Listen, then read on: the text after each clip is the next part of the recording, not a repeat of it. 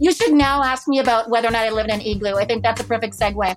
Just yes, well, all Canadians live in igloos, yes, right? Yes, they do. Yes. Yes. Yes. yes. It's, uh, it's a, a third, a, th- a third floor walk-up igloo. Like. My igloo has a walk-in closet that I'm currently hiding in. Yes. Of course. Yes. Fancy. Very fancy. Fancy. It's, ups- it's an upscale igloo. Western Christianity has spent the last two thousand years telling everyone they're separated from God. This is Not Church with John and Nat Turney. Hello, everybody, and welcome back to the podcast. Uh, this is Nat Turney. As always, I'm joined by my uh, much, much older and less good-looking brother, John. Yeah, that's absolutely true. Yeah. Absolutely true. I get no pushback at all on that. No, no. That's, hey, that's, when you speak the truth, there's no reason to push back. Man, that's, that's not fun. You're not, first of all, you're not much older. I mean, much worse looking for sure, but older. I mean, you, not even by two years, but whatever. So you're going to make me drop the first F-bomb like this early into the podcast? I just Fuck think you. we might as well. Fuck you. We, we might as well get out of the way. And now Eric's going to pull that for the tagline. Yeah. Great. Like no context, nothing. We're like, screw you, screw you. I'm not saying the word, John. You can't make me. But and then this is not church with John and Nat Turney. I'm like, well, clearly it's not because he's just chunking F-bombs like a... Anyway. Oh, jeez. Yeah, you, we, we are joined this, we're joined this morning by a new friend. Uh, we, her name is Ellen Compton, and I have her bio, which I'm going to read to you. Um, not the way she, she sent it to me because it's all in first person. So that would sound weird, like I'm talking about myself, but, um, this is her bio and I think it's awesome. So Ellen Compton is a family prioritizing, coffee drinking, truth telling, authenticity pursuing, list making, God seeking, world loving, ambiverted, wine imbibing, question asking, former closet writer. Whew. She's a, parentheses, uh, pre-COVID traveler and an educator. For years, she was a worship leader at many churches and conferences and a songwriter and singer on several albums. The words laid back have never been used to describe her. She's spicy, empathetic, and honest, an unabashed over-user of hashtags and emojis. The message written on her heart is one of identity. She's passionate about living authentically as the person she was created to be and helping others to do likewise. She lives on the East Coast of Canada, so whoop, whoop to Canada, oh, Canada, with her family.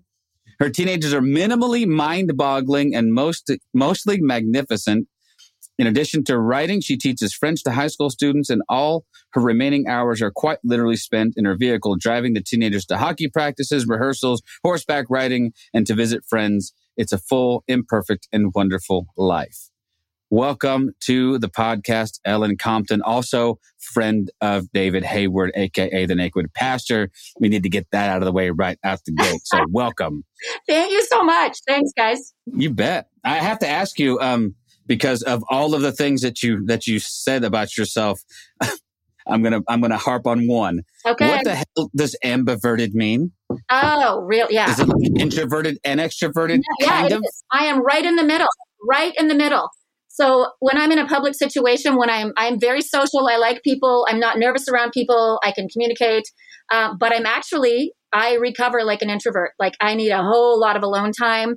And it, you know, it's a struggle because I will be excited to be invited somewhere. But then when it's time to go, I really don't want to go anymore and I feel sick about it. And then I get there and I have an amazing time. And then when it's done, I'm exhausted and I don't want to talk to anybody for the next. Huh. It's it's uh, uh, right in the middle of both of those. That's things. Amazing. Mm. You just described me to a T. Huh.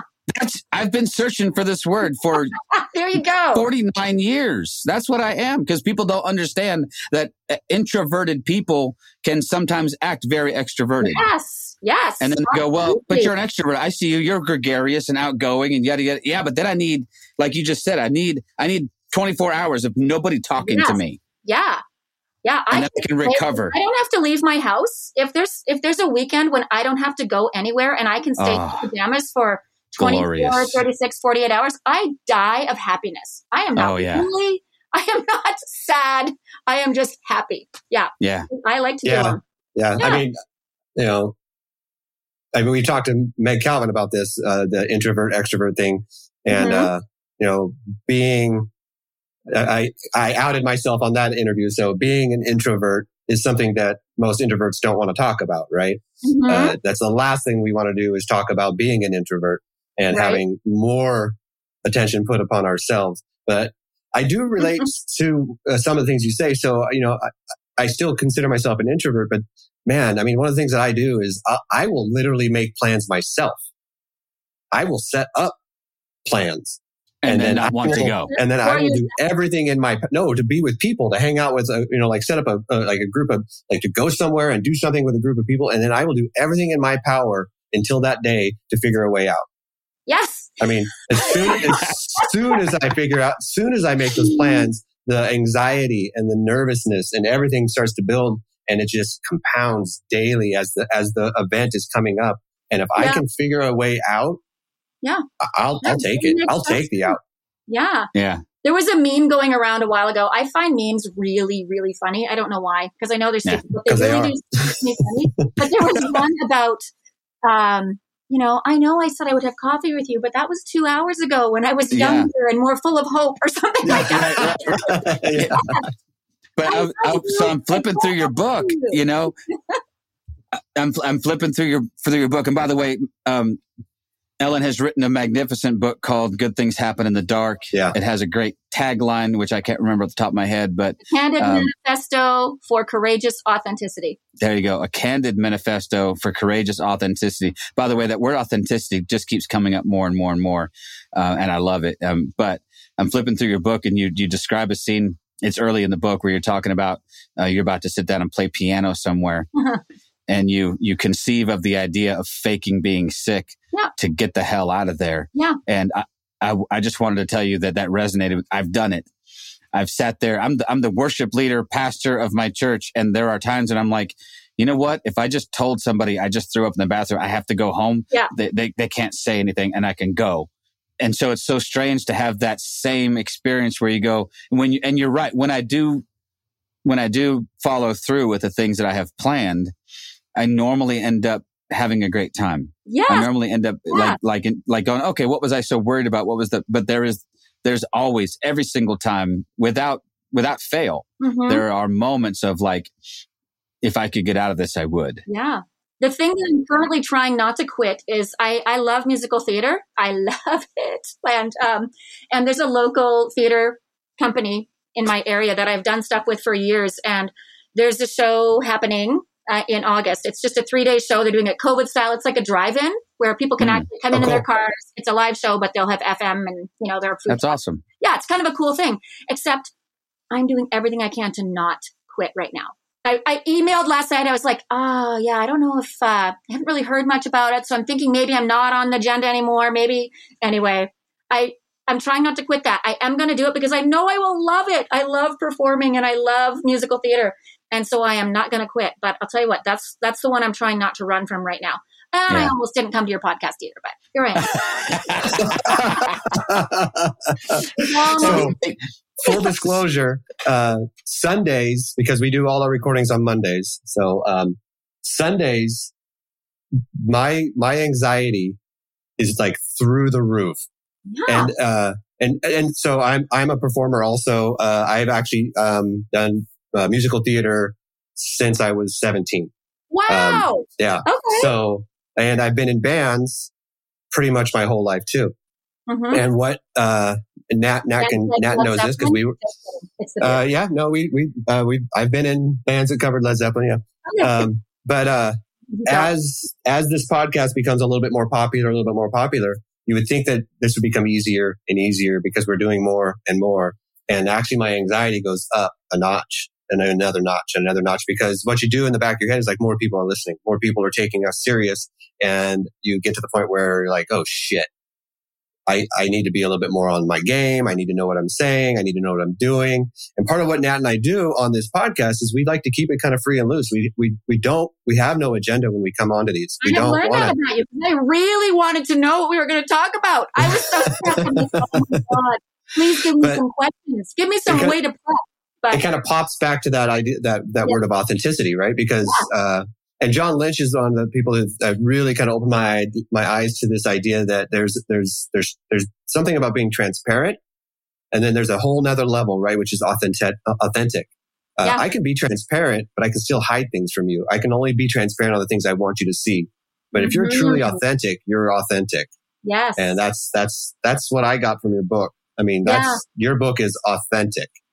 Uh, yes, oh. it's transparent. Yes, also. I, I, absolutely. But there's mm-hmm. definitely a whole nother level of authenticity that comes out of your book. And the you know the easiest way to see that is just what you're willing to talk about and what yeah. you're willing to, you know, to divulge of yourself and your family and, and the hardships that you've gone through. Mm-hmm. Um, but yeah, I really resonated with I really the love whole... to hear that that transferred, that that actually, yeah.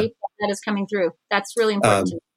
I mean, Nat and I, I mean, the whole idea of becoming famous and going off to do Broadway, uh, Nat and I were in a band together when we were teenagers. I mean, Nat can attest to this, that we, we thought we were it. We were going to be the next big rock band. I mean, that's what we were doing. We were going to, we were going to become famous. We were going to travel the world. And how quickly did that blow up, Nat? Um, almost immediately. Yeah. I was in a jazz combo for years and I, um, I quickly learned, and the guys that I was in the combo with, this was their, this was their full-time gig. This was their paycheck. And I realized very quickly, like, ooh, this is, I don't want the thing that I love to become stressful because it has to pay the bills and it's not, you know? So yeah, yeah, yeah. the whole music thing for me has always been kind of a, a side gig and a joy, a joy gig. Yeah. But yeah, no, but the, the authenticity thing for me, um, I think for the book, the most important thing for me was that, or not just not the book, like the book happened kind of accidentally. It's, um, I, I just, I want to always be willing to go first and say the things that everybody else is thinking and feeling, um, but doesn't necessarily want to admit, or they don't realize everybody else is thinking and feeling it. It's just so, I think that comes from being a teacher too, just wanting to yeah. normalize the human experience, to normalize feelings of like, oh, does anybody like me? Or, oh, am I so weird? Or, you know, like just to, to yeah. name those things and realize we all feel like that sometimes. And if you don't, you're probably a psychopath, you know? Or- Amen to yeah. that. You're not wrong. That's a psychopath. Seriously. I have been so confident my whole life that I don't even resonate with anything that you're saying right now.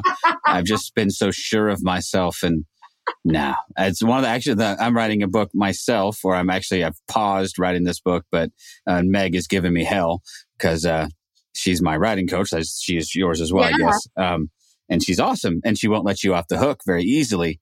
Um, but So the first conversations we've had, she's turned into my therapist more than anything else, where she's helping me deal with the fact that um, I just have a lot of misgivings about why anybody would want to read this book at all. Yeah.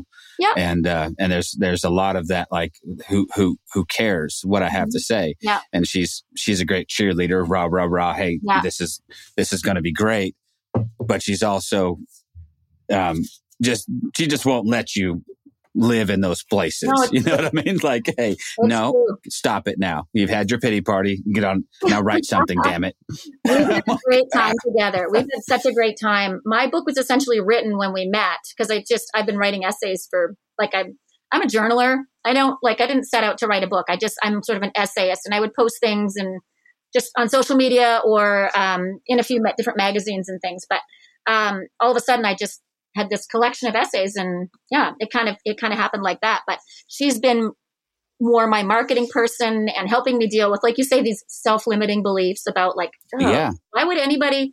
And I feel like that. I go through phases where I'm just like, all of my writing sounds the same. Like every single yeah. essay is the exact same essay with different words and different, and you know, but she's been, it, we've had so much fun working together. And I mean, now Now we're just going to hang out and drink coffee together sometimes. And she's actually going to come visit me um, this winter at some point. We're going to meet in person. That's going to be fun. That's, yeah. That will not be documented on social media, I assure you. yeah, we, we, she's become such a good friend. We really uh, yeah. enjoy one another. Yeah. Yeah, I've been trying to get her to, she she has family in Texas, you know. Mm-hmm. So I'm like, hey, next time, not, she was in Texas not too long ago. I'm like, hey, you're only a few hours from me. Let's... One of these days we'll hang out when yeah. maybe when she's not so disappointed in me for not writing. Um, see to see how I turn that on her. It's like now she's disappointed in me too. She uh, everyone's everyone's gonna just be let down. But let, let's let's talk about let's talk about this book. First of all, kudos. Um, the title is just killer. I love it. Good things happen in the dark. Um, people can't see you. Um, on the on the podcast, but you're recording in your closet, and we made a joke about turn the lights off because, you know, hey, good things happen in the dark. Right. Um, but and then you said your friends have been making a lot of jokes, you know, like hashtag oh. good things happen in the pub. Yeah. good yeah. things. Oh, good things happen in your car. No, um, or every every opportunity, you know. Yeah. Good, yeah. Things, good things happen in the car. Good things happen. Yeah. I, good things happen. Yeah. But I, I but I do love the premise, and it's. I, I wanted to ask you before I, before I just let you just turn you loose to talk about it. Is there sort of a Jungian kind of like shadow self point to this book? Like, hey, we need to embrace those parts of ourselves that sometimes we try to hide and obfuscate, um, or is it more of a like the darkness is a is a metaphor for a lie? I, I, in in the opening little gambit of the book, you start to, you you do a really good job of talking about being planted and how things tend to grow in those dark spaces. Um, so I don't know if there was maybe a combination of those things, or am I way off yeah, the mark I with Jung? No, I'd say you're absolutely on the mark. It's and it would definitely be both. Like I love there is a quote in the book. I am amazed, like a massive quote nerd. So going through and choosing quotes for the beginning of each chapter was like the yeah. joy of my entire life. Right. All of these favorite things. But there is one in there that's a Jungian one about like basically you can't, you cannot evolve or go to heaven or whatever if your roots don't go down to hell. And wow. so there is something about, yeah, embracing all of it. And, um, you know, the fact that like Brené Brown here, I'll just throw out all the, all the big sure. ones, but name um, drop. But she always, I mean, her big thing has always been like, you can't numb, you can't numb the hard stuff, right? If you, yeah. if you start to, if you try to close behind, you know, like put away all the hard things and the bad, the bad feelings, the things we consider bad, um, and only feel the good ones, you can't do that. If you numb one part, you numb all the parts. And if you want to mm. experience joy and you want to experience wholeness and you want to experience contentment, you have to feel the shit. You have to, yeah. um, am I allowed to swear? Sorry, I didn't even ask you that. Sure. Oh, yes. You already did. As long as you followed up that with sorry. Because I am sorry. Canadian. You should now ask me about whether or not I live in an igloo. I think that's a perfect segue. Just yes, well, all Canadians live in igloos, right? Yes, they do, yes. Yes, yeah. yes. It's, uh, it's a, a, third, a, th- a third floor walk-up igloo. like- My igloo has a walk-in closet that I'm currently hiding in. Yes. Of course. Yes. Fancy. Very fancy. Fancy. It's, up, it's an upscale igloo. very, very right. Canadian. Yes. Um, no, I would, anyway, back to, yeah, I, and for me also, um, I, I realized early on in my life that if, well, no, I shouldn't say I realized early on. I realized probably in my late twenties, mid thirties, that would probably be when the revelation really happened, is that, hey, if I don't start uh, being content in my life, if I don't stop waiting for everything to be okay, then I'm going to miss my entire life. I'm going to yeah. miss everything because life's friggin' hard. There's a good Canadian word. It is. And it's like, you can, you can play the game. You can do all the right things. You can be such a nice person. You can go to university. You can whatever, go to church, do all the things. Um, that should equal, you know, happiness and contentment and joy. Um, and life is still really hard and really terrible things still happen um, to everybody. Um, so if if you're going to be happy, then you got to be happy right now. Um, yeah. And that's that's yeah. really where the book has come from. Like, and it's um, and that's the tag on my website used to be "Truth from the Trenches" because it's like I am not. I am never coming from a place of, oh, hey, everybody, I've got this whole thing figured out. And if you just do it like this, you can be happy like me and life's perfect. I'm like, no, it's friggin' tough. And I am down here in the mud and trenches with everybody else, trying to be a parent, trying to, um, trying to be a decent person, trying to feel successful, trying to like myself, trying to have whatever, good relationships. Uh, and that hasn't worked out so well for me so far. well, no, we're just gonna leave that one alone. Well, we'll, we'll just put that one to the side for now. Yes, we're just gonna park that. But yeah, sure, sure. Well, it comes from that for sure. Well, I mean, I, I when I tried to do the church thing again a few years ago, and um, was preaching. I was a I was the worship pastor uh, slash associate pastor, right? And uh, you get into that mold where you have to be the one who. Everyone thinks has it together. Um, and all of a sudden you're the one who can't question anything. But in the back of my head, I'm like, what if all this shit's just not even real? What if, what if, what if I'm, what if this is just a huge con game that I've bought into? And so you get to the point where you can't even write a sermon because you don't even believe what you're putting down on paper, right? Or, or putting down on your iPad or whatever you use to write your sermon. Um, and you, you get to that point where it's like, I, I'm just going to, I either need to accept it all or I have to like let it all go. And let's see what, what, what, what sticks and what stays. And it seems like that's kind of uh, what you're talking about too, is just like this idea of, um, you hold on by letting go, right? I mean, I think, um, I know we've heard that before. I, I, I can't remember who said it, but, um, Frozen. If you no. love something, let it go. Oh, let it go. Oh, oh no, my goodness. Not that one. But it was the whole thing you about, you know, the, the closed fist, right? Holding something in a closed yeah. fist or holding oh, something yeah. or, or letting it. Um, but it seems like that's kind of where part of the direction you're talking about in your book is yeah. this idea of, of letting go of certainty, letting yeah. go of, um, but I mean, how do you even, I mean, I'm not asking you to say how do you get to that point because I don't think there's a point that you get to, right? It's not a point like it's like I've now reached there and I am now certain that I'm yeah. not certain and I'm good yeah. with that. Uh, yeah. The the downside of being okay with uncertainty is there's other time that you still have those times where you're like, oh shit, yeah, this For this me, this is all this is all just a pile of crap and I don't know what I'm doing anymore. Yeah, I mean, I do recount some some experiences in the book um, that will sound probably a little bit woo woo to some people. Um, But anyway, like these experiences of whether it's just like a, a little thought process I had or like a, you know, it's I won't, don't want to say vision. That makes me like, ugh. But, you know, but where but basically where everything fell down, you know, like where everything just crumbled, like massive earthquake that just like flattens everything. And I've had these experiences many times throughout my life where it just all got, it's almost like any time structures get built up around something in my life or, or I I don't know, that something will happen that just like flattens, flattens the entire thing. Um, and in, in this experience I had, like, I felt like it was Jesus. Um, but I was aware of this person beside me that basically I was like, oh my God, like, look at this mountain of rubble. I don't even know what I believe anymore. I don't know what's real, not real. Um, and in this sort of image that I had, uh, I was on my hands and knees and basically Jesus kind of came along and pushed up his like little Jesus sleeves and was like, right, let's do this. Um, and said, here, this is, this is real. This is real. Keep this, or this is bullshit. Yes. Jesus said bullshit to me.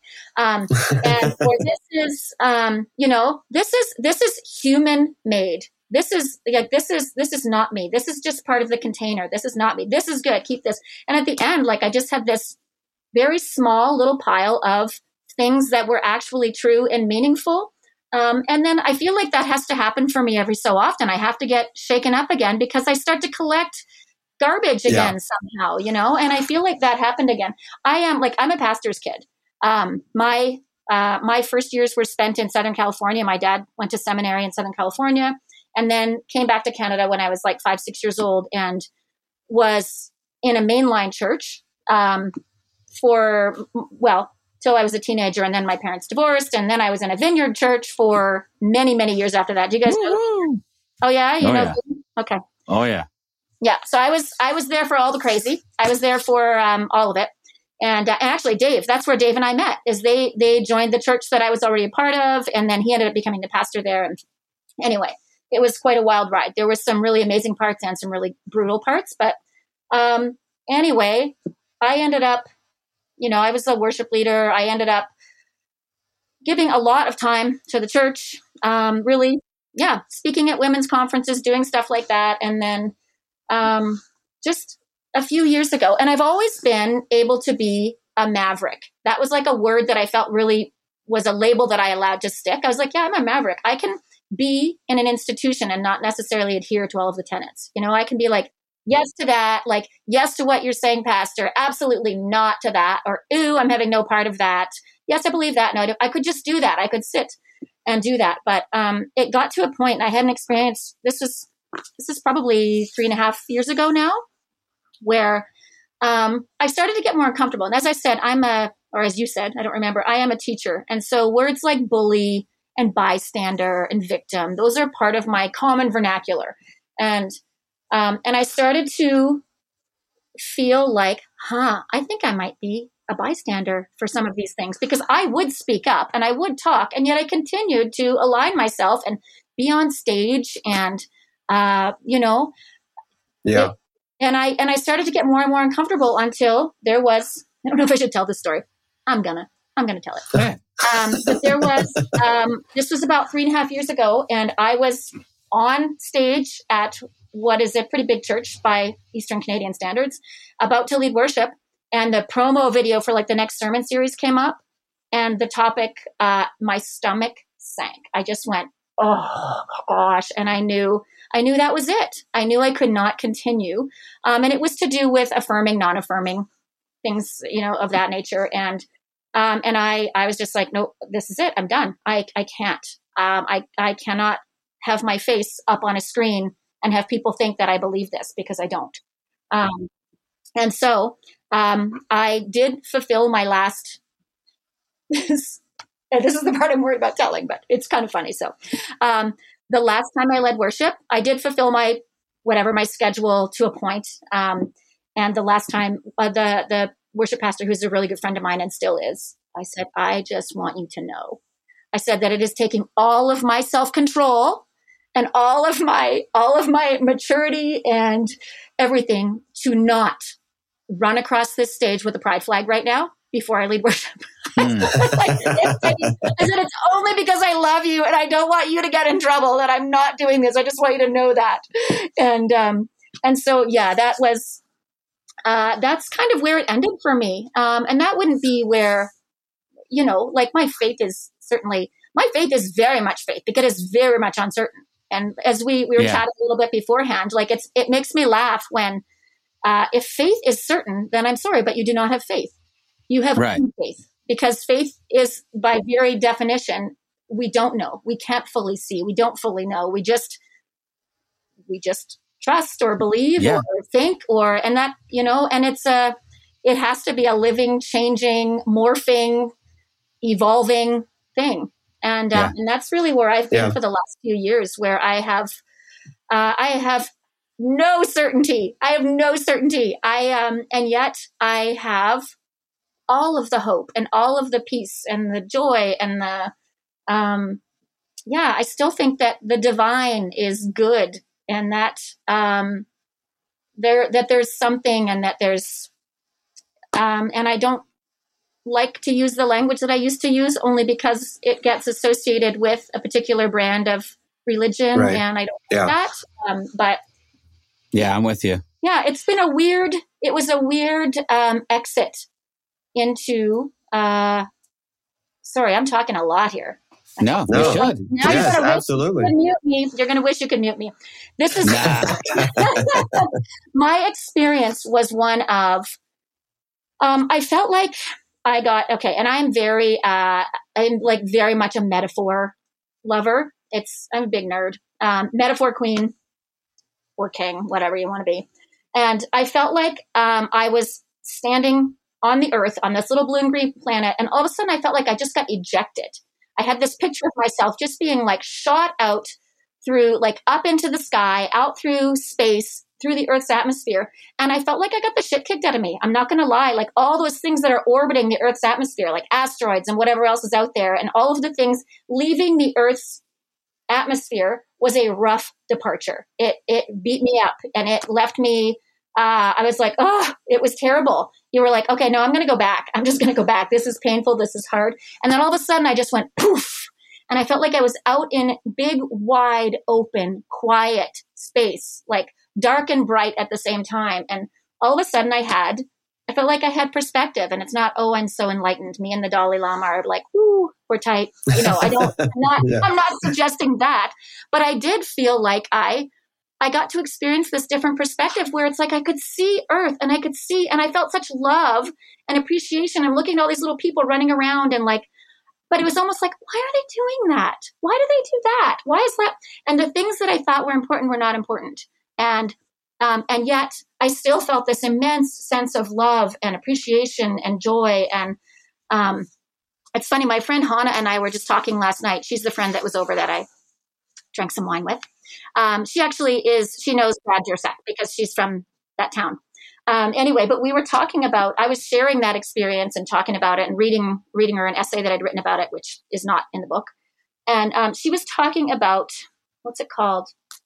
Um, it's something astronauts experience. I can't think what it's called right now, but that feeling of seeing the Earth for the first time from space, and they have yeah. this perspective shift that never goes away. And they just, right. and it's, you realize that this is, this is just one tiny little part. And actually, God, if you want to use the word God, is so expansive and so huge and so embracing and so all. And yet down on Earth, we have these little rules and these little containers that we uh, that we want to understand and control and make certain. And it, it it just isn't.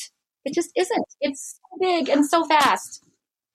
That was yeah. I think we we uh, I, I think that the the phrase you once you see you can't unsee, or once you learn you can't unlearn, has become kind of like a mantra for me, and I believe for Nat as well.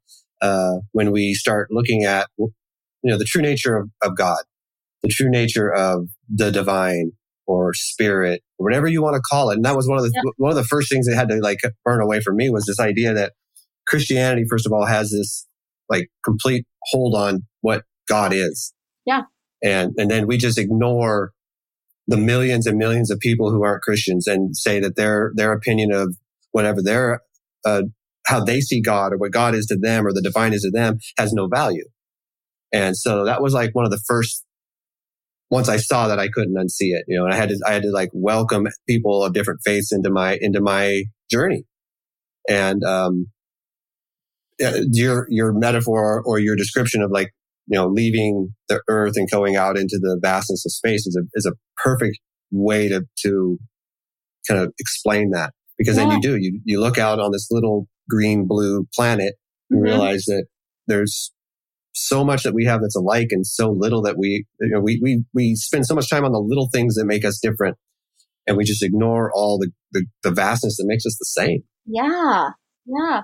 And the fact that, um, the, oh, I just lost my train of thought, but the, um, I think as a language teacher, I am a, I'm a French teacher, and, um, and I love language. And the fact that, um, like the word water, or agua, or l'eau, or van, if you're Scandinavian, you know, those all mean water. Those are all words for this, the exact same thing. And none of them are wrong. None of them right. are wrong. And yet we have, you know, we have all these, like you say, these words or um, expressions. And Christianity has sort of like said, hey, God, you know, this, we have this word, we have this word, when maybe, and I'm not saying all gods are one God, or don't everybody freak out, we're okay here, but I'm not saying that, but, but at the same time, for me, it is very possible that we are all just using our own culture, our own language, our own expressions of whatever to talk about the same thing, that same experience right. of vastness and divine. And, and maybe some people are way off the track, who knows? You know, I'm sure they are, because there's crazies everywhere. But I think there's probably a lot of us on this little tiny green and blue planet talking about the exact same thing, um, and just using different language. And it's not wrong. It's just a different word for the same thing. It's just semantics, or yeah. Well, so much of what you uh, what you talk about too in this book, and I really want to. Uh, first of all, I love your I love your use of metaphor. I'm a I'm a, I'm a bit of a metaphor geek myself. Yay. And so uh, when I, when I find somebody who uses that language well, I go, ooh, all right, this is going to be good, you know? And you got me out of the gate with the, um, with the hermit crab analogy. Oh yeah. And then, you, and then yeah. which I just, I, I honestly, at this point, and I, I can't think of a, of a more perfect description of what it's like to grow, and the, and the in-between spaces where you're completely vulnerable, where you've outgrown the shell you've lived in, looking for the next place of residence. But first you have to exit the safety of the one you've outgrown. And it sucks. It sucks. And it sucks because everything, and I've, and I've been in that place where I've like, so you, you talked about, you know, being in a, in a, you know, a church that you had basically outgrown. Um, I was, I've done this twice, three times at least. And the most painful of those was, when I became aware of what you had said, you became aware of was I was a bystander, um, watching this institution hurt people that I loved, and standing by because it had not yet personally affected me. I have only one real regret about any of that, and the only regret is I didn't exit sooner in protest with people that I saw were, who were mistreated. I should have I should have left in solidarity with them and said, you know what, this is how you treat people, and screw you. Um, being a bit mercenary myself and being younger um, and needing a job, there were times when I was like, I looked the other way. And but as I outgrew that system and moved on to the next one, there was that Egypt pull. And you talk about that in the book too, where you're like, man, Egypt sucked. Oh my God, it sucked. But I knew the rules there and I knew what to expect there. And at least there were leeks and onions and there were like, we were, we were fed, um, even as we were mistreated. So is that in your view then, and I, and I think I know the answer to this, but is that a necessary part of growth is leaving the comfort of captivity even yeah. and saying, hey, there's more out there, but I have to get out of this. Yeah. Even if it's a comfortable jail cell, it's still a fucking jail cell. Yes. Yeah, absolutely. And I just want to go back to something you said too. And I just want to um, add to it. Like for me, and, and obviously for you, like I had to leave. I had to say, I'm not standing with this. I'm not having my face or my, my name associated with this. But I also recognize that there are a lot of people that stay and advocate. You know, I know that there are some people sure. who also that do that, and that is what they're they're meant to do, and that's that is also strong for me. It needed to be a, a separation and a leaving, but I do know that there are some people that stay on purpose to to try to bring some growth and some truth. And anyway, yeah, the whole the whole comfort thing, yeah, it's um one of my favorite quotes, which is also in the book. God, I'm just outing my nerdness all over the place. But anyway, um, is, embrace you know, it. There's no, yeah, there's no growth in the comfort zone, and there's no comfort in the growth zone. I and think I wrote that one down. Did you? Yeah, I love I believe, that. I, I did. I absolutely did. Yeah. Yeah, I wrote that one down. Nice. Well, there's yeah. a reason, and I'll, I'll get to it when you're done. Okay. Okay. It's um, yeah, for me, it's I often. Uh, and I like, I like my comforts. Like I'm a person, I'm like a self-preservation, like physical space is important to me. I like to feel cozy. I like to feel safe. I am a bit anxious by nature, um, or not by nature, by experience, probably more than by nature. Life has kicked the crap out of my, you know, whatever.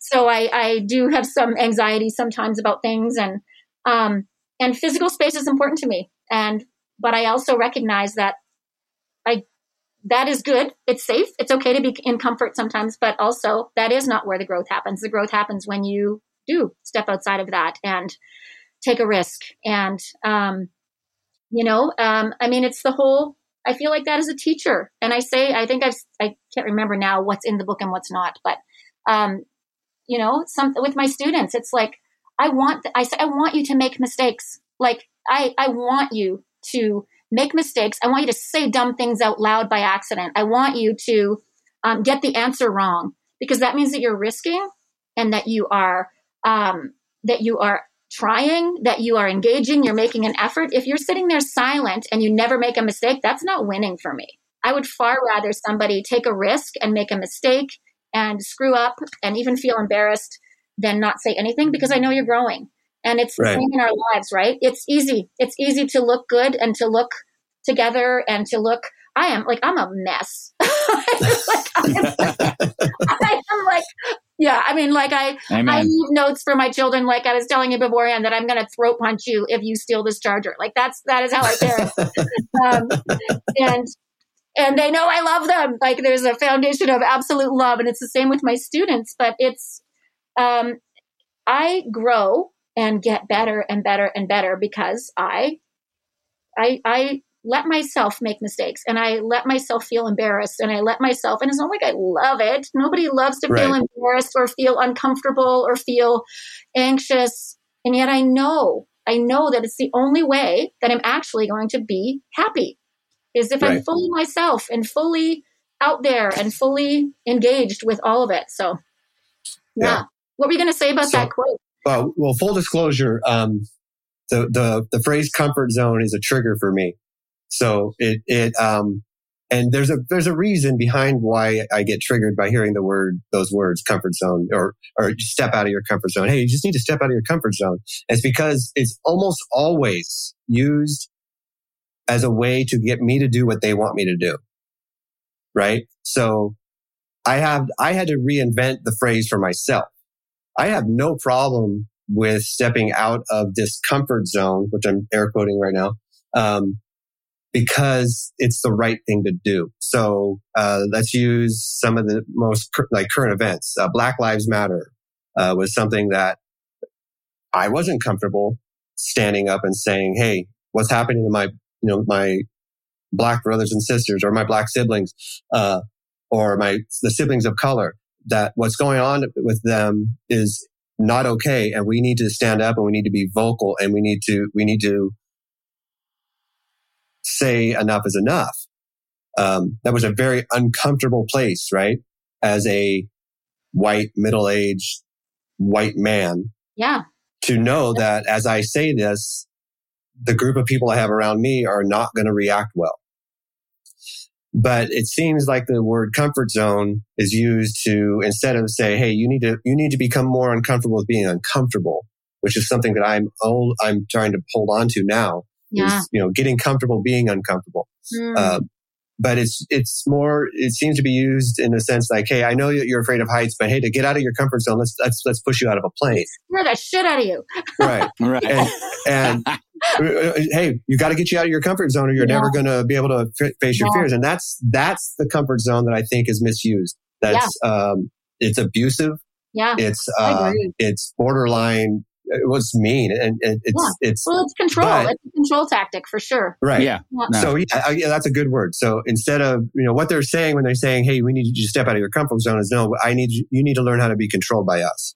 Yeah. Because right. you, you yeah, seem to you, you to seem do. to uh, be yeah. okay with who you are, and we need you to be somebody else. Yeah. And that just seems to be so. That, uh, but that being said, um, I absolutely love what you talk about when it comes to stepping outside of your comfort zone, because I think you have a better idea. You have a better definition of what this is. Um, and uh, so for anyone who is hearing this and we're talking about comfort zone and it triggers them like me, let just know that it's not, it's not done in that, in that, that way that a lot of us are used to hearing yeah. where it's, it is, it's more of like a way of controlling and yeah. making well, you step in line with me. Right. And think about too, what's the, what's the impetus for that change? Right. So when it's internal, when it's something, you know, like for me, it had to be, it had, it had to be circumstances that got to a point where I was no longer comfortable. My comfort zone, it wasn't somebody trying to manipulate and pull me into something. Uh, when, when my wife and I were first married and we were first sort of jumping into ministry a little bit, anytime they wanted my wife to go do something she did not want to do, that was the phrase. Like either they tried to couch it in terms of, well, I really feel like God has gifted you in this way. Oh, yeah. Or yeah. we need to step out of your comfort zone and do this. And so mm-hmm. next thing you know, she's running a nursery or something, which yeah. is, it, it was manipulative is all it was. It was, you know. Out loud. yeah, it was like, oh, you know, like, like hey, we need you to be, you know, whatever. And and it was always, we, we've talked about this for years now, but like if they'd ever just come up to it and said, listen, I know this is not your strength or your strongest, but we really just need you to step yeah, up and do this. Stop. Would you help us with this? Just be fucking honest with yes. me and yeah. say, hey, I just need you to do this. Yeah. We would have been like, well, yeah, okay, for a short period of time, let's put let's don't put a clock on this. Ministry, don't you know, but don't try to, but don't lie to me and tell me that, you know, somehow God is gift, or you've seen yeah. a vision where God has gifted yeah. me to do this. No, yeah. he absolutely has not. I just um, want to say, like, just be normal, everybody. Can we just be normal. normal. Stop trying to, yeah. you know, couch everything in super no. spiritual terms. But, yeah. but there is something about that, that push towards growth where what was once comfortable mm-hmm. starts to slowly but surely become uncomfortable. Yeah. yeah. And we start to feel that that itch to go, no, I think I've outgrown this particular shell. Yeah. It doesn't fit me well anymore. Mm-hmm. Um, and then sometimes, I don't know if you're like this, I am like this. I stay too long. Yeah.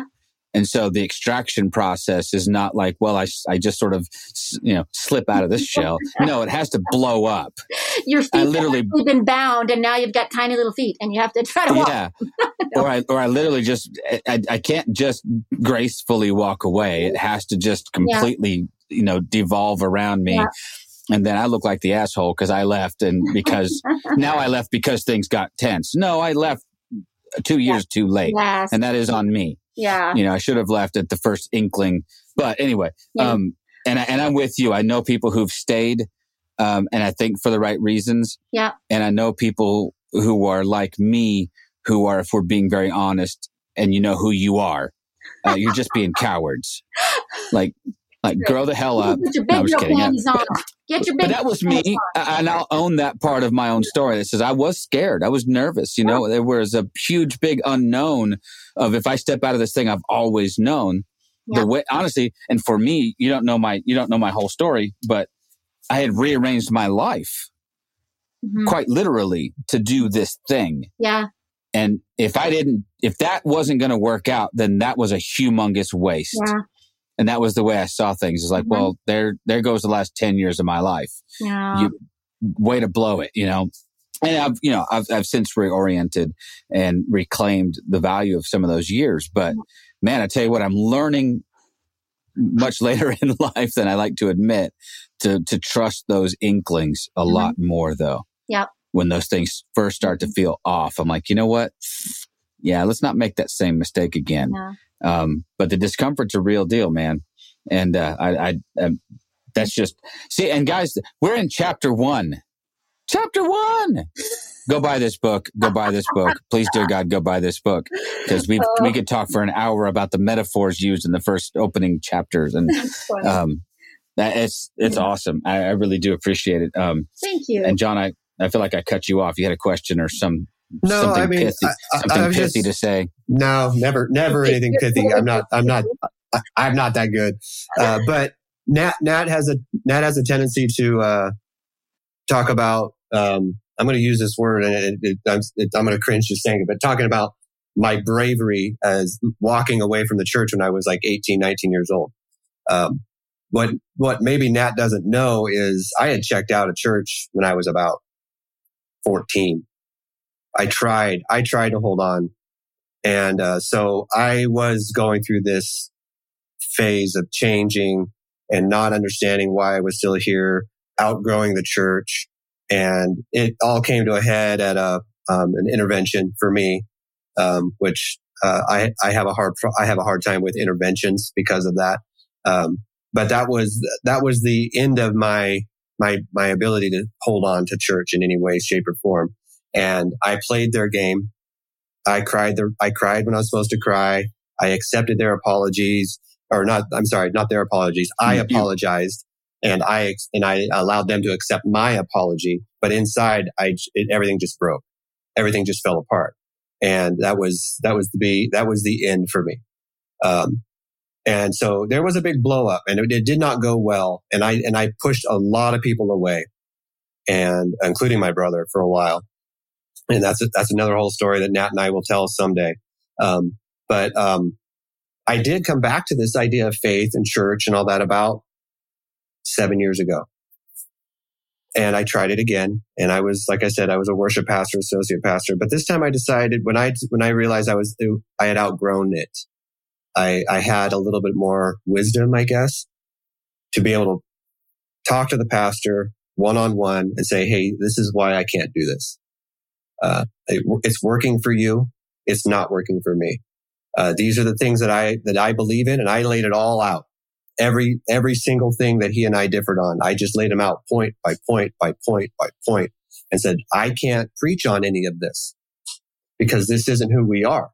And so because of that, I have, I'm not being fair to you. I'm not being fair to myself and I need to step away. And it, I guess I look at it as a, as a, a chance to mature, to grow, to find some wisdom in the way we do this, right? It's more mature and more, uh, more a place of growth and having those honest conversations and saying, I don't, I don't know about this part anymore. Like this whole faking business of like pretending to, pretending to believe the same things and pretending to like, that is even, I mean, that is, that's new really in terms of history, right? Like the whole, right. um, Here, I'm going to sound so smart right now, like the whole Council of Nicaea thing. Um, you know, like where where all of a sudden, like doctrine gets okay. This is what if you're if we're going to do this, this is what you have to believe, and this is like where where the church gets institutionalized, and this is now what we believe, and this is what we're doing. And I know there's been several billion iterations since that time, but really, um, but that is not that is not to me what what needs to happen. What needs to happen is that kind of conversation, like, hey, I don't believe the same thing as you, and that's okay. Like, it's, you know, um, the whole uncertainty thing, and uh, anyway, blah, I don't want to go down that bog, no, whatever. But I think too. Um, something one of you was saying recently, it made me think of like the whole good, bad split, like something that is like discomfort. Yeah. Like we would, something that I've really learned in the last years as well is this whole, uh, the way that we relegate things to good or bad, the categories of good and bad, or, um, right. like this is spiritual and this is natural. This is, um, this is healthy. This is unhealthy. And I just think it's, it's like, what, what the frig is that? Sorry, look, I'm trying to, I get spicy with these kind of things because I'm like, that is ridiculous. It's just all part of the whole. There are not right. these serious delineations between good and bad. And what I've realized this last while is a lot of times the things that I would have said are bad, like discomfort, I don't want to feel discomfort, or I don't want to feel lack of comfort, or whatever, just as an example, have actually been good. And then sometimes the things that I thought were good actually were really bad for me, and actually yeah. were really, and, and didn't produce growth or joy or authenticity, or um, I just, yeah, I think those binaries just don't work. It's always all of the things. It's always, and, and a lot of times they're in the same category at the same time. It's both. Um, it's never one or the yeah. other. And yeah, I well, feel we, we like, try to, I, sorry. Uh, no, that's fine. I was just going to say, sorry. I, I said, sorry. Oh, I'm sorry. I knew- Yeah. I'm taking it. I'm I'm keeping track of how many stories we okay. get. Sorry, that's four. Um, that's fourteen. I'm sorry about that, but yeah. Uh, are you really? No, not at all. If I'm being authentic, no. Uh, all, all I was going to say was, uh, it just seems like we we try to we try to pigeonhole everything into a black and white world when yeah. when more often than not we we, we live in the gray. Yes. And. Yeah. And, and, but the church has done a, and I'm sorry, church, I'm going to call you out on some, uh, some things because that's apparently what I do. The church has done a really, really good job on making us have to decide between the black and white, between the right and wrong, between the us and them, between, you know, the, the list can go on and on and on. And then when you step outside of that and you start looking at the, the, the similarities and how we are connected and interconnected, you start to realize that this is all just a, just a crock of bullshit. I mean, it's just, it's just not even, And and then you go, and then you're like, that's not even how Jesus taught us to do it, right? Yeah. I mean, yeah. if you go back to the teachings of Jesus, who we are, are supposedly, we follow him, right? Uh, Christian yeah, is... To a, to a point, John. Right. Let's, right. let's let's keep things in check. Well, we follow we follow Christ until Paul says something better, and then we follow Paul. Right. right.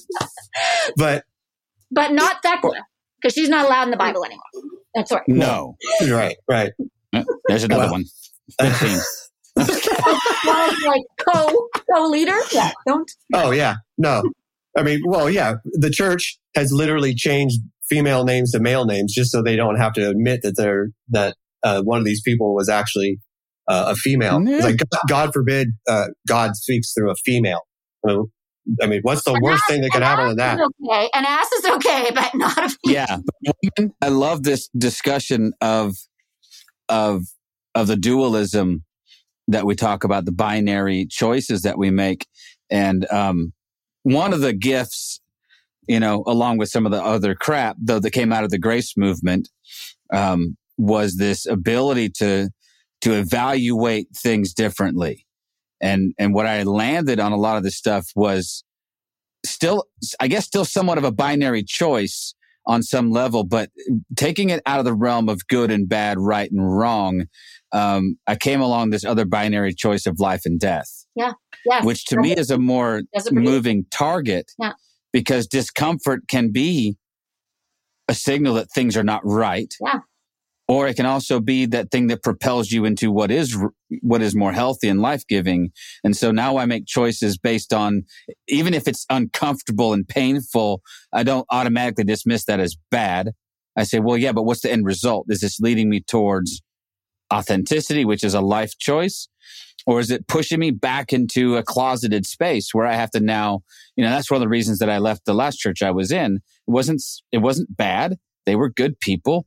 Um, but like John, I got to a place where I, I, I just can't toe the party line anymore. And I'm doing them a disservice by going out and being my authentic self and still attaching myself to what they're doing.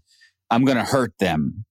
And so I'd rather just be on my own, responsible to me and to, you know, to, that way I can be as batshit crazy as I want. I can say stuff that doesn't, you know, that might offend and might hurt someone's yeah. feelings. And, um, but oh. it was, it was a life-giving choice for me. I couldn't continue to play, you know, faithful staff member to a church whose ideology I didn't wholesale dis, you know, disbelieve, but there were certain parts of it that I, that I strongly disagreed with.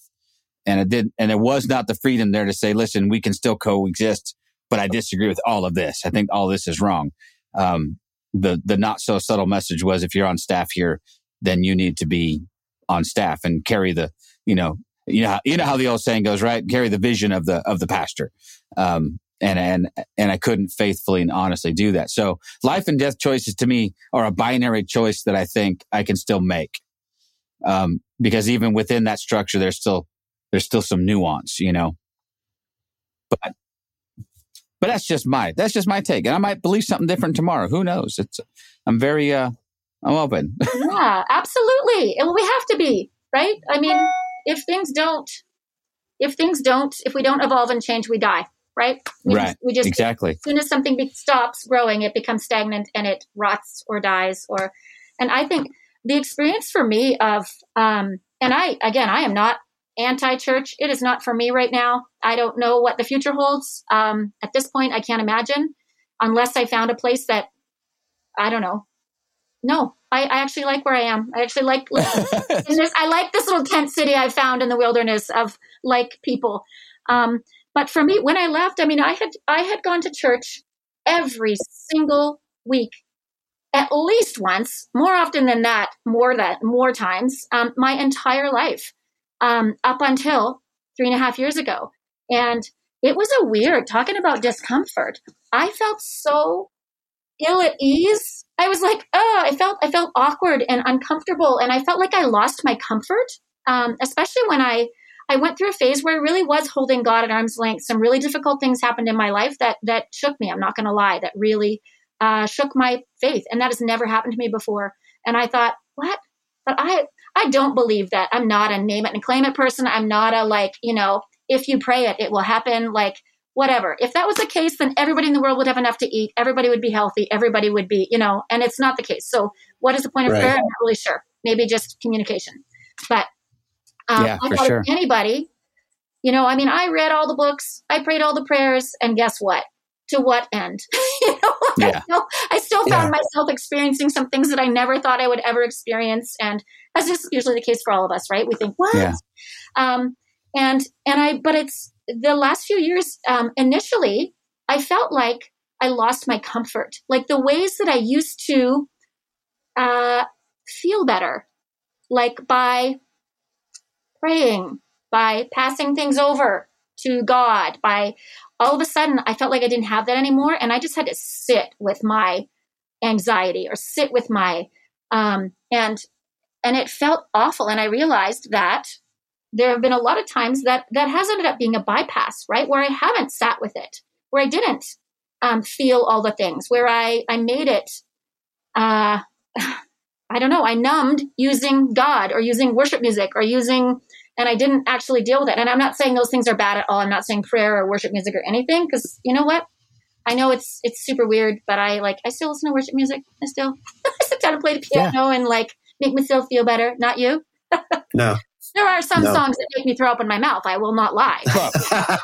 But there are a mm-hmm. few that I'm like, oh, it just feels good. It's just, um, but it's been a weird phase of fi- like. Oh, but now I'm back to a place of feeling that comfort again, of just feeling like, I don't know, presence, of like safe, of which doesn't really make sense. And I don't even know what it is, but I, I think it's a divine thing. I think it's God, but it's, yeah, yeah but it was no, a weird I, I, yeah, I agree. Yeah, I, I find that, uh, you know, and I've yet to find a pastor who would agree with this, but as I became more uncertain, um, my comfort and my anxiety, my comfort went up and my anxiety went down. Yeah. As, as I realized that I didn't have the answers and it didn't, it didn't really, it, it just didn't matter. And you don't and have to, yeah. it, it was okay to be uncertain. It was okay to say, I don't know.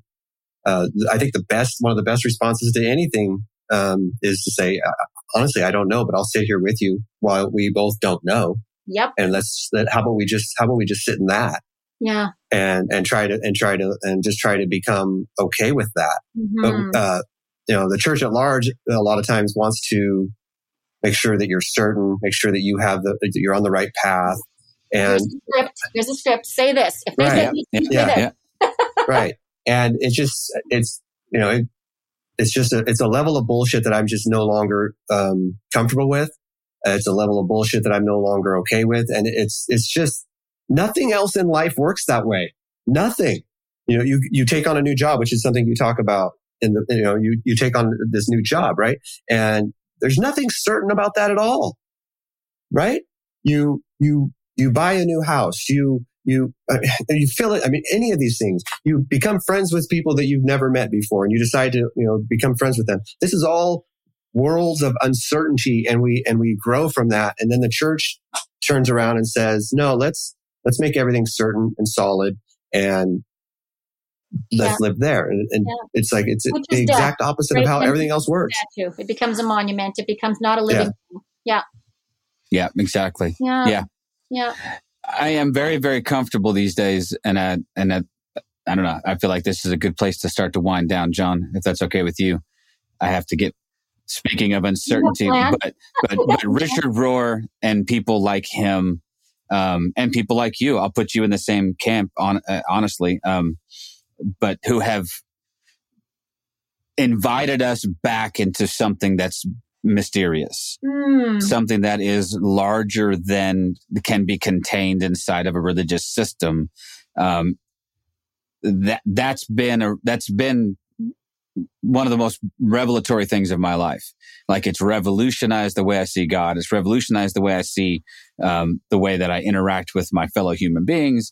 It's taken me to a place where I can stay here. Mm-hmm. Uh, without that, I don't think I could have stayed. Right. Without the freedom to have something that's sort of malleable and says, listen, th- yeah, we live in this place, um, but there's so much we don't know and so much we're still learning. And that's, I like it. Mm-hmm. I'm much, much more comfortable anymore with good questions than I am with pat answers. Yeah. You know, and even if the answers to those questions are in the short term, I just, I don't know. You know, Paul Bergman, who we've had on the show a couple times now, who's one of my favorite people ever, um, but talks about being an agnostic. Just kidding. Being an agnostic in the truest sense, you know, in that sense that you just embrace the fact that you don't know, yeah. you know, I, and that you have certain hunches and I'm going with those hunches for now. Yeah. And some of those hunches have to do with Jesus and that's fine. Yeah. I have a hunch that th- there are things I read in scripture that absolutely resonate. And I think Jesus taught a much, much better way. Yes. And those things resonate with me very deeply. And so they resound with me as true. Yeah. Um, but there's a whole lot more that I, that I'm just fine saying, eh, but the rest of it, I don't know. Right. yeah. Like there are parts, it is, I do believe, I do believe Jesus, like the whole, the way, the truth and the life, like, you know what? Yeah. I think that Jesus was a role model or is a role model in terms of the way and the truth and the life in order to really be whole and to live well. And to, I do, I do think that, you know, and yeah, for sure. In order to experience God and the divine and, you know, not necessarily because we are so bad and we need to be saved from our badness. I don't know, but oops, I shouldn't have just thrown that in there like that. But no, um, I like that though. That's good. um, yeah, but, but in terms of like this, this role model, this, this human is how to do life well. And how to love well, and how to be the most fulfilled, the best version of ourselves, the best in relationship, the best in community. And um, I'm going to yeah. say one more thing really fast that I thought Please of earlier do. and that I, I just thought of again now when you were talking. Um, it's the whole, do you remember the movie The Truman Show? With like, oh yeah, oh, yeah. yeah. It's yeah. this weird thing where it's this social experiment and his whole life he suddenly realizes has actually been contained in this dome. And the sky's not actually the sky. And the and the trees are not actually the trees. And like this, his life is actually very small, but it's been everything he's known. And it's been this safe, weird, contained environment.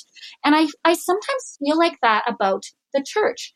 Um, I just was thinking about that right now when you're speaking, that it's almost like the Truman Show, where it is, the church can be, ideally, I'm air quoting there, uh, can be a safe place. And uh, this place where, you know, it's protected and it's a little, maybe, no, I'm, I'm taking back everything I just said. But anyway, yeah. The whole Truman Show thing, I just want to say there, you know, us, all of a sudden you realize, the more you mature and the more you realize you don't actually know, you realize, oh my gosh, I'm in this container. I'm in a container. And there's so much more outside of here that is real and that is not bad and that is not scary and evil. It is just more, and it's, it's less protected. It's less certain. And yet it's, it's very real and very rich and very loving and very yeah.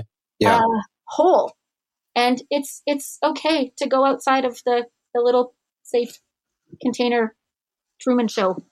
Yeah. Dome. I love it. Yeah. I love it. You've, you've, we've used the, the container analogy a couple of times here. And I'm, I'm actually, I'm actually going to ruminate on that a little bit, because mm. that's, that's resonating something in me, this mm. whole, because, um, yeah. So often we confuse the container with the contents. Yes. And we've tried so hard to stuff God into a box that we've mm-hmm. confused the box with God. Yeah.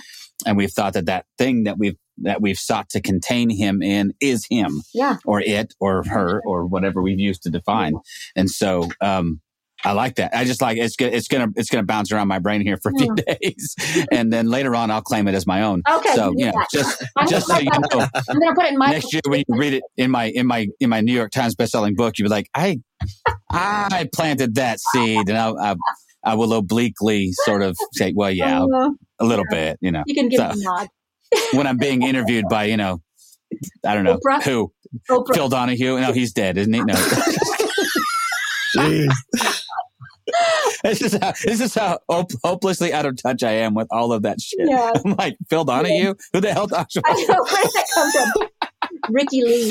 the, the, yeah, yeah, exactly. Oh, like the like the deep, dark crevices of my addled brain. Oh, it's um, that's a good place to stop, John. Yeah. I'm going to stop talking now. Yeah. You got to get to work. I got to get to work. Yeah. Ellen needs to get in the closet.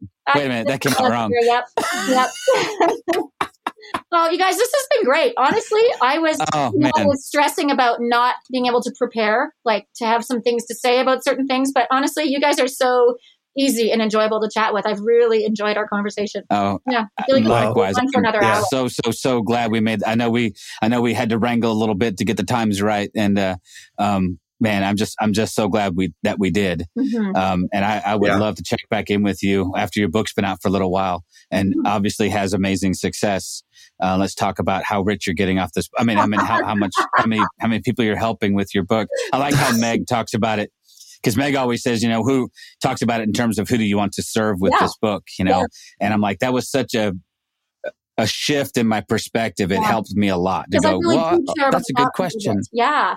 Yeah. yeah, I care way more about that, and I'm under no illusions that any of us are going to make a ton of money on any of this, but no. I would like to be of service to somebody. So exactly. I think yeah. your book will serve a lot of people. I really oh, do think I so. so. And I, I am super, super happy that, yeah. and I and I, I will tell everyone that I know to buy a copy. If you're listening, buy a copy. Don't be a don't be a tool. Buy a copy, man. Buy a copy. Um, and it finally just came out on Kindle as well. It uh, there was some sort of oh, delay. Nice. I mean, we just blame everything on COVID. I'm not sure what happened, but, oh, sure, sure. but it did just come out on Kindle as well. And um, next month I will be recording the Audible version myself. Yes. Um, nice. So, yeah, that's going to be. I was, I was literally just going to ask you that because yeah. I, I love it when authors read their own books. Me too. Me too. Yeah. I keep I keep telling Brad, you know Brad, right? I don't so, know. Do you know him personally? Okay. No, no, well, no. Reach out to him. If enough people call him and tell him, stop letting people read your book because they're terrible at it and you would be amazing. Brad, if you're listening, read your own freaking book, man. Book, Brad, um, read your own book. Be on yeah, book. Read your own book in your beautiful Canadian lilty accent. I love it. All of your all of your Canadian goodness can come out. But um, I can't wait. I will I will absolutely buy the Audible. I have I have Audible credits just waiting for your book. So I will reserve one for you. Um, anyway, make sure and check out all of Ellen's stuff. We'll link to all of her things in the show notes. Um, buy her book, buy her book, man, support, support people who are putting out good content. Um, John and I will be back to hopefully check in with her after she hits the New York Times bestseller list. And uh, absolutely. Yeah. We hey, we've already pushed one into there, right? I mean, Kristen Dumais, you're welcome. Um, we pushed you in. We had you on the show. Next thing you know, you're on the New York Times list. Coincidence? Probably. But I don't think so. But we appreciate you, and thank you for making the time. And uh, man, I just... Uh, I don't know a good way to stop other than to say thank you. Yeah. Thanks for, Thanks, for coming guys. on. This is great. Appreciate it. I enjoyed this. Thank you. Thank you for listening to This Is Not Church. Be sure to rate and review the podcast on your platform of choice. If you would like to partner with us, visit patreon.com slash This Is Not Church, where you will receive exclusive content such as early access to episodes, videos of upcoming episodes, and live Q and A sessions. Be sure to check out our Facebook group or follow us on Twitter and Instagram. All the links are in the show notes. We'll be back soon with another episode.